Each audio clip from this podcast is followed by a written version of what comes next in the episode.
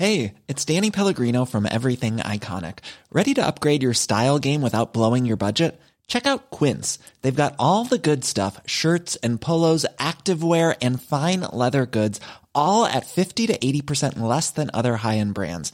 And the best part? They're all about safe, ethical, and responsible manufacturing.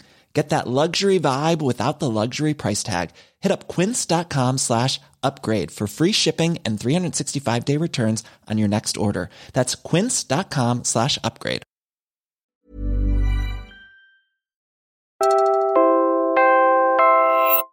You're listening to Puma Podcast. Pumunta ako ng Malaysia na wala akong pocket money. Lahat talaga lakasan ng loob lang. Kasi nga, hindi naman alam ng pamilya ko na maglalaro ako sa ibang bansa. Eh. Wala akong pera. Pero mas nangingibaba yung excitement ko na maglaro. Kumbaga magpakitang gilas. Ipakita ko sa kanila na hindi kayo nagkamali na ako yung kinuha. In recent years, much has been said about Filipino ballers playing abroad. Thirdy Ravena and White Ramos in the Japanese B League, Kai Soto in Australia, then Japan, and RJ Abarientos and Renz Abando in South Korea. But what if I told you that a woman was already playing as an import across Asia 10 years ago? And yet, many Filipinos, even die-hard basketball fans, had no idea. She's never told her story like this until now. Hi everyone, I'm Alana Lim, power forward. I'm a former national athlete. I'm also coaching University of Santo Tomas. And I'm Siege Dantenko, Puma Podcast. You're listening to Go Hard Girls.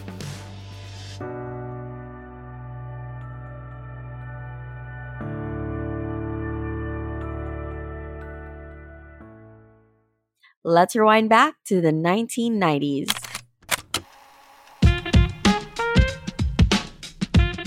This pioneering Filipina athlete did not play basketball as her first sport. In fact, it was like she played every sport except basketball. Medyo late na ako natutong mag-basketball kasi tennis at volleyball talaga yung sport ko nung simula bata pa ako. table tennis, badminton. Pag gusto may bola, magaling ako. Into skateboarding ako, BMX, uh, ah, lahat ng klase ng motor, dinadrive ko. Sa hometown ko, sa Argao, Cebu. Ako yung nag-introduce sa mga bata doon na mag-skateboard. Tapos, yung papa ko naman, sobrang supportive niya. Gumagawa siya ng mga parang skate park para hindi na ako gagala. So, nagtatawag na lang ako ng mga kaibigan ko. Tapos, doon kami sa bahay. Tapos, may mga hump siya na ginagawa para makapag-skateboard kami, makapag-bike kami. Actually, yung bahay namin sobrang dami. Pwede kang mag-billiards, may bilyaran kami, may table tennis kami, may basketball court kami. Bakit yung tatay mo maraming alam i-build? Idol ko yung tatay ko. Lahat ata, alam niya. Pag may sira sa bahay, siya yung maasahan. Sira ng sasakyan, siya gagawa. Mga TV, mga ganun, kaya niyang gawin lahat. Lagi niya akong, oh, manood ka dito, aayusin ko to para matuto ako. So, lagi akong sidekick ng tatay ko. Aliana's father was also a tennis coach who helped her get into the sport at six years old. His dream for Alana was to become one of the top players in Asia. But she eventually outgrew the sport. Nagsawa din ako kasi syempre papa ko yung coach ko. Tapos every day from Mondays to Sundays kasama ko siya, maglalaro kami. Madaling araw pa lang, gigising ka na, magti-training ka na. Tapos yung ayaw ko, yung magsusuot ako ng palda kasi may uniform din yung tennis. So ayaw kong magsuot ng palda. Ang ginagawa ko, hinihiram ko yung t-shirt niya, t-shirt niya, ta shorts niya. nung second year high school, totally nag-stop. So parang feeling ko nasaktan ko yung tatay ko. Kasi Biro mo, six years old pa lang ako. Siya na nagko-coach sa akin. Ang dami kong naipanalong tournament sa tennis simula nung bata ako. Tapos hihinto lang ako ng ganun. Tapos nagulat siya, bigla ako nag-basketball. Her dad's only request to her, you can choose any sport you want, but you have to take it all the way. Kasi that time, parang gusto ko magbanda din eh. Kasi marunong din ako ng mga instruments. Kumakanta din ako, sumasayaw ako. So, yun yung ayaw ng tatay ko naman. Sinasabi niya, hindi para sa'yo yan. Dito ka sa ano, sports. After briefly playing volleyball in barangay leagues during high school, Aliana was recruited to play for the women's basketball team at the University of Cebu. She was 16 years old. At 5 foot 9 with her strong build and natural athleticism, she seemed promising. Pero di talaga ako marunong mag-basketball. So yung coach namin dun sa University of Cebu, sabi niya baka gusto ko daw i-try. In-invite ako sa training nila and then parang ayoko nang bumalik kasi puro takbuhan. Nagtyaga lang yung coach namin tapos natuto naman ako eventually. pinurso ko talaga yung basketball dahil gusto kong makakuha ng scholarship that time sa UC. So, fortunately, nabigyan naman ako. Never ko na-try yung ligang barangay or makikipractice sa kanto-kanto, yung street ball na laro. Kumbaga, proper training, tas diretso ako totoong competition. Aliana's skill in basketball took her places. She played for the University of Cebu for three years, most notably in CESAFI, which is similar to the Metro Manila based UAAP. Then, the next stage of her career began on a bittersweet note. Na-disband yung team namin kasi kulang na yung women's team. So after nun, papatapusin na lang daw kami ng UC. Kumbaga, bibigyan pa rin kami ng scholarship ng isang taon para lang makagraduate. Kasi mag-going fourth year na ako nun eh. And then si Coach Michael Oliver. Coach Michael Oliver, who was then working with the FEU Lady Tamaraos. May nire-recruit siya na player sa University of San Carlos. Pero hindi tumuloy kasi hindi niya kayang mag-Manila. So, may nirecommend yung coach ng University of San Carlos na ako nga daw, try nyo sa ano kasi malaki daw si Lim, ganito ganyan, may height yun, tsaka baka gusto niyang mag-Maynila. So, nung pumunta si Coach Michael Oliver doon, hinanap niya ako. Tapos, pinaglaro niya ako. Kalaban pa ang mga lalaki. Nagtawag lang siya ng players ng mga lalaki para makita niya ako maglaro. Kasi sabi daw, para daw akong lalaki maglaro. Aliana, who had never played in barangay basketball leagues, had an advantage. Her formal training with UC gave her more discipline, more polished skills, and a safer playing style than many local boys. Sabi niya, bukas na bukas, pumunta ka na ng FU. Tapos sabi ko, bigyan mo ako ng two weeks, coach. Pupunta na ako ng Maynila.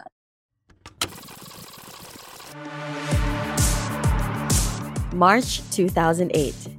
At 20 years old, Aliana came to Manila and enrolled as a freshman at the Far Eastern University. That's right, she had to start college over on top of leaving home. But she didn't play until a year later because she needed to fulfill a residency requirement in order to suit up for the Lady Tamaraos. So in 2009, Aliana hit the ground running. 2009, first laro ko ng UAP. Pagkatapos ko mag-U up ng isang taon, kinuha din kaagad ako ng national team kay Coach Heidi. Coach Heidi Ong, former head coach of the women's national team, then known as Perlas Pilipinas. So, FEU, national, FEU, national. So, lagi kong pinagsasabay yung dalawa. With co-captain Raiza Palmera, Aliana led the Lady Tamaraos to a 16-0 sweep and the championship in UAAP Season 74. That same year, 2012, she was named the season MVP. If you've been listening to our past episodes, you already know that UAAP women's basketball has historically gotten far less TV coverage, institutional support, and financial support compared to their male counterparts. This was definitely also true during Aliana's college career. Yung time ko sa men's basketball namin, mga nasa ano na sila noon, 20,000 per month. Kami, pinakamalaki sa amin, 2.5 a month. Ako yung pinakamalaki eh. sa team namin. Kasi puro kami taga-probinsya eh. May pagkain naman. Pero yung allowance namin per month talaga, kulang pa pambili ng toiletries namin. So kung yung 2.5 na yung pinakamalaki, ano yung pinakamaliit? 500. In the men's division, a championship combined with a 16 0 sweep and the MVP award would be an easy ticket to the PBA. But the Philippines had no professional league for women. Nearly every women's basketball player gave up her playing career after graduation to take a normal job, maybe play with friends on the weekends. If you were good enough, and I mean among the top 20 players in the country, you might be able to join the national team and compete a few days out of the entire year. But for most women, graduation meant the end of your career. Until Alyana decided to do something different.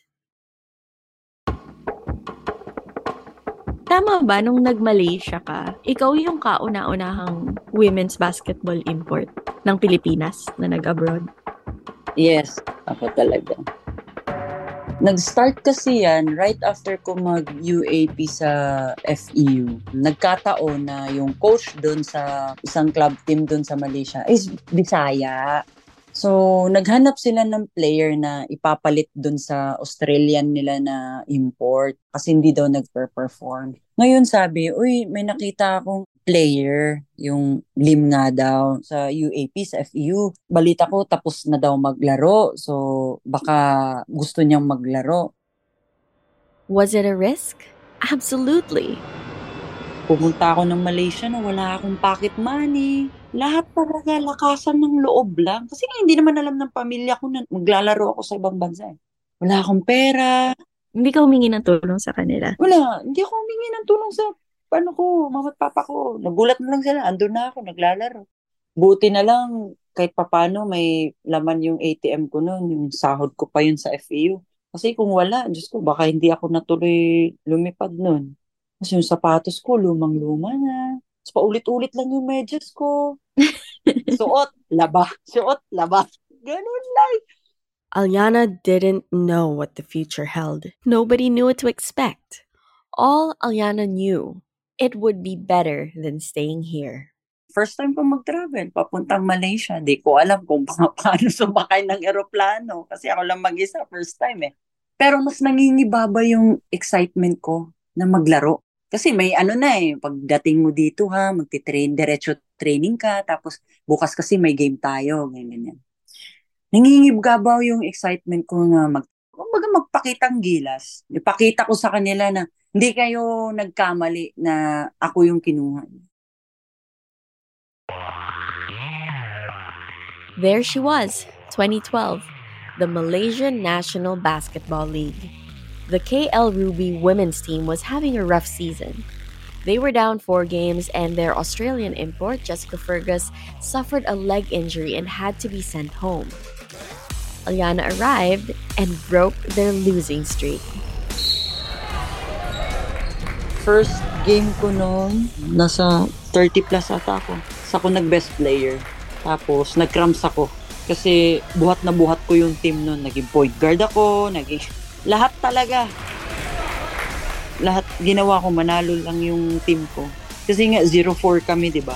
Nakaka-pressure para kailangan daw umabot ng semis. Paano ko naman gagawin nun? Superman. Ah, wala. Gusto umabot kami ng semis talaga. Nahabol namin, nag 4-4 yung standing namin. But breaking new ground is no small feat. In the PBA, imports from America and Europe are big men who are hired specifically to play center, sometimes power forward. As an Asian import, Alyana was expected to have a different range. Pag import ka, hindi pwedeng magaling ka lang sa isang bagay eh. Kaya mong mag-point guard, masipag ka rebound, magaling ka dumipensa, kaya mong pashutin yung mga teammates mo. Minsan, may mga teams din na, oy, kailangan ko ng point guard. Kailangan ko ng center. Pero, kadalasan talaga all around yung hinahanap nilang klaseng player. Because of the impact Alyana made for her Malaysian team, opportunities in other countries came knocking. Parang biglang nag-boom yung pangalan ko dahil sa nakita nilang performance ko. Yung Pro League nila doon. Yung mga ibang bansa, nanunood din ng games. Kumbaga nagsa-scout din sila ng mga players, import player, ganun. Ikutan lang kami kung saan kami na team na nakapaglaro. Paunahan lang kung sinong unang team makakakuha sa'yo. Tsaka yung offer, depende. In the next few years, Alyana would play in Indonesia, Singapore, Thailand, and Nepal. Ano yung favorite achievements mo sa iba pang mga bansa? Oh, syempre, yung ano, nag-champion yung team ko. Sa Indonesia, lagi nagcha-champion yung team ko doon. Pag nagcha-champion yung team na nilalaroan ko, yun yung pinaka best na award at experience na may uwi ko sa Pilipinas. We're most empowered when we empower others, right? Alyana's achievement opened up the doors for other Filipinas to pursue international careers. Gusto kong galingan para makapagbigay ako ng opportunity sa mga ibang Pinay ballers. Nagtatrabaho ako ng maigi doon. Pakikisama ko, talagang maayos yung pakikisama ko sa kanila. Then from there, nakuha ko yung tiwala nila sa akin. Kita nila kung gaano ako kasi pag maglaro. Ngayon, nung time na naghanap na sila ng player, pinagkatiwalaan nila ako na, sige, magdala ka ng player dito, Pinay player. Yung una kong dinala si Sok Borja, teammate ko siya sa FEU. Unang dala ko sa kanya sa Indonesia. Then after nun, dinala ko sa Malaysia si Gemma Miranda. And then si Chuck Kabintin. Parang you have to create opportunity. Alyana's experience playing in different countries also shaped her into a leader for the Philippine women's national team. In 2015, Coach Pat Aquino of NU Lady Bulldogs fame took on the role of head coach. And Alyana took a new generation of players under her wing. Among them, Afril Bernardino, Jack Daniel Animam, Claire Castro, and Gemma Miranda. So, in 2016, in the Southeast Asian Basketball Association Cup, Yung batch namin that time yung nag-sweep eh. Sweep kami sa Shaba, ma'am. Sa Malaysia, sa Melaka. Nag-champion kami. And then, yung performance ko individually talagang consistent, kumbaga. Kasi nung sa Shaba, first nagka-award kaming dalawa ni Afril eh. Ako nag-best power forward siya. Nag-MVP that time. then in 2017, Yung FIBA from level 2, naakyat namin sa level 1. In other words, our women's national team went up to Division 1 for the first time, where stronger and more competitive teams are. Years later, the young players that Alyana mentored, Afril, Jack, Gemma, would make history, winning the Philippines' first ever Southeast Asian Games gold medal for women's basketball. Although Alyana was no longer playing for the national team by this point, the seeds she planted years ago continued to bear fruit.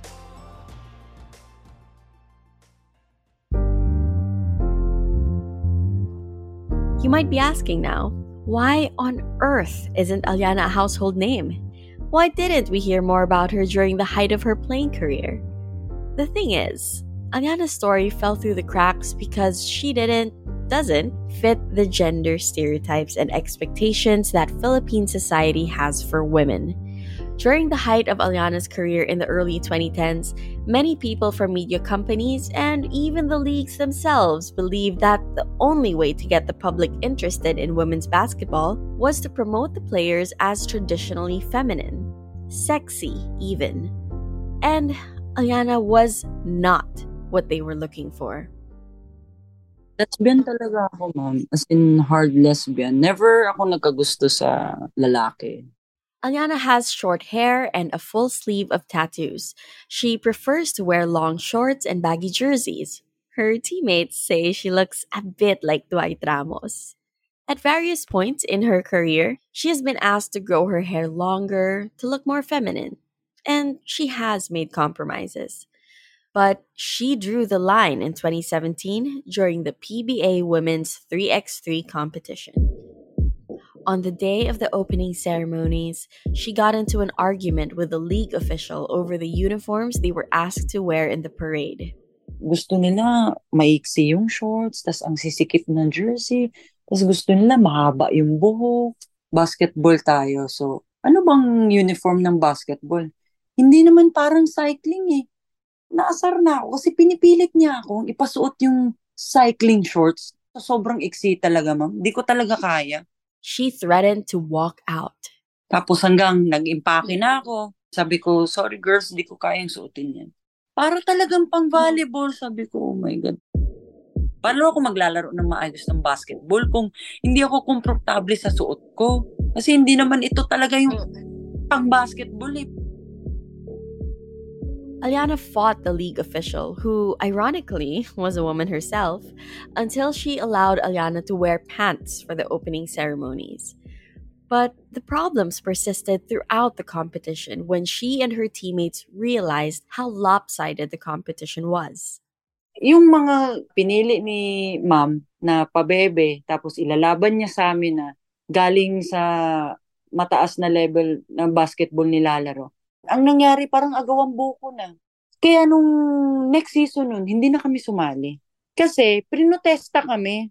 Bakit daw sumali pa yung national players? Sabi ko, teka lang, open to, di ba? Nirepresent namin yung Blackwater eh. Yun kasi yung ano din ng national team sponsor.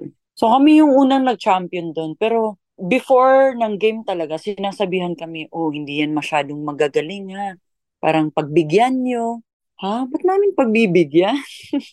Parang maitaas natin yung level of competition. Kayo ang humabol, hindi yung kami yung bababa sa level ng paglalaro nyo, di ba? The challenges that women in sports face are a symptom of a wider problem in society rigid gender roles. Before kasi, yung mga lalaki ayaw makipaglaro sa mga babae. Parang naiilang sila na kalaban yung babae. Minsan nga, itataboy ka pa nga. eh. Sabi ko lang, try nyo lang. Try nyo lang akong ano, ipasok. And even when girls get to play, we are often underestimated. Minsan nga, di ka na lang lalapitan. eh. O sige, takbo mo na yung bola, layup mo, shoot mo na. Ganun na lang sila. Parang pinagbibigyan ka talaga dahil nga babae ka. Parang, pre, babae yan, pre. Nakakainis lang. Even back home, Aliana struggled against these expectations of what a young girl should do. While her father was supportive of her interest in male dominated sports, her mother was less warm to the idea. Hindi ko kasi pinapakita sa mama ko na mga lalaki yung kalaro ko doon. Actually, yung skateboard ko pa nga, chinap-chap pa nga yun ng mama ko eh. Pati yung bike ko, kasi nga mga lalaki yung kasama ko. Sundalo kasi yung mama ko, kaya sobrang higpit niya sa akin nung bata pa ako. For a while, Alana tried to follow a more traditionally feminine path. Tinry ko talaga eh. I mean, to the point na ang dami ko ng sinalihan na pageant. Ikaw, nag-pageant? Sinasabi ko nga sa partner ko ngayon, tignan mo yung mga album namin. Makita mo lahat doon, nakagawn ako. Nagpa-pageant ako hanggang second year high school. Third year, yun. Pero wala talaga. Ito na talaga. Alam ko na talaga from the start. Grade 3 ko na-realize na, shucks, hindi talaga. Sabi ko naman kay mama, tinry ko. Natanggap niya lang ako. College na rin ako eh. It was by following her passion for sports and embracing her authentic self that Alyana excelled. More than that, she became a legend, if one we don't often hear about. But her legacy is undeniable, especially in the age of Gilas women's historic wins and the rising profile of Filipina ballers abroad. Despite the odds, Alyana has stayed in the game long enough to see new possibilities for women's basketball in the country. Yung Manila Hustle talaga. Grabe. Hands up ako dun. Ang galing. Manila Hustle is a female led invitational 3x3 basketball tournament for women's national and club teams across Asia. Its inaugural season was held in February 2023 to a full house and cheering crowds.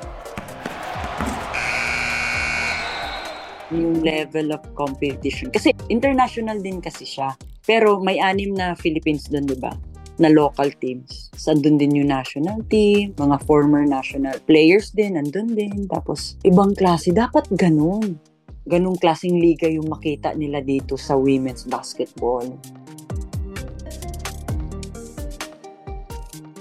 So, how can women's basketball go even further? We need efficient systems, strong institutions, and the support of lawmakers to provide pathways for young girls to pursue sports and to hone their skills up to the professional level. Unang-una talaga, kailangan may grassroots tayo dito. Katulad niyan, yung national team, sa ano lang sila kumukuha, UAP eh. Kumbaga, if may grassroots tayo, mag-start tayo sa mga bata, alam mo yun, may aakyat. Mas marami pa sanang mag-initiate or gumawa ng mga basketball clinics sa mga probi-probinsya. Kasi maraming ano doon, mga babaeng nagbabasketball. Nung sa Indonesia, Malaysia, Singapore, yung pro league nila, nag-start niyan, wala pa silang import na kinukuha. In the following year, doon na sila nagpasok na, ah, sige, lagyan natin ng tig-isang import each team. Nag-iba na yung level of competition niya. Pataas ng pataas. Pero ang galing kasi nung yung Thailand, talagang nag-stick sila na local lang. Yung pro league nila doon, para sa local lang. Hindi sila nag-i-import ng player. Kasi parang gusto nila mag-start muna sa kanila talaga mismo. Kaya talagang ano sila, grassroots, mga club teams nila, tapos sa school, tapos yun na, yung national team, tapos yung pro league nila. And Aliana continues to play. She has extended her career by playing 3x3 basketball, and just this month, the Discovery Perlas team competed in the VBA Prime 3x3 tournament in Nha Trang, Vietnam.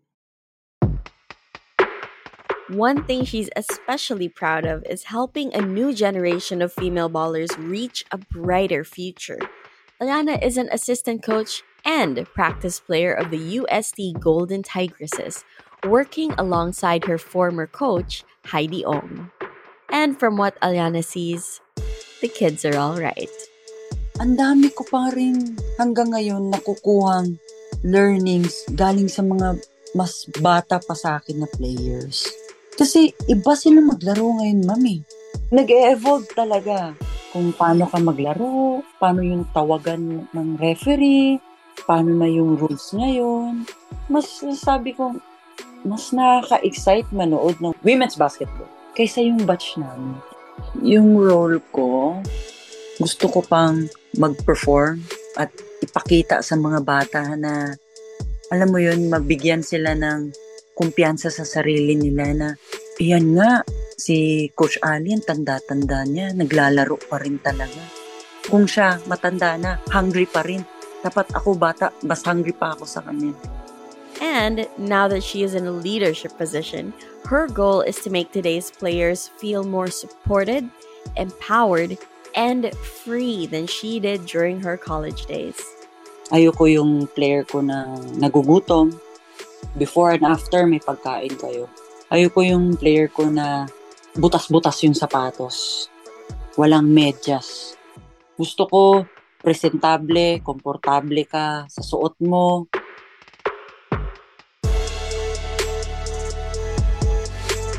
Kuwari, may batang babaeng basketball player na kagaya mo, pine-pressure siya ng mga tao na hindi, dapat ganito itsura mo, dapat ganito yung galaw mo, ganyan.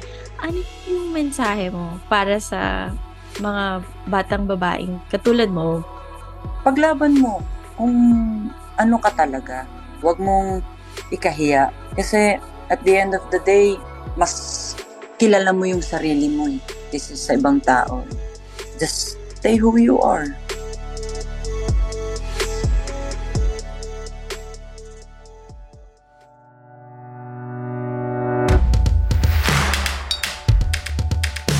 This episode was hosted by me, Siege Dantenko. and produced and edited by me, Nina Toralba. Also edited by me, Mark Casilian. If you learned something new this episode, please rate us with five stars on your podcast app or leave a comment on Spotify. It really helps more people discover the stories we do and helps introduce more people to our amazing Filipina athletes. What was your favorite part of this episode? Share your favorite Aliana Lim quote on social media and don't forget to tag us at underscore Go Hard Girls on Instagram and Twitter and Go Hard Girls PH on TikTok and Facebook. You can also tag me at Siege the Day. That's C E E J the Day on Instagram, Twitter, and Facebook. Thanks for listening.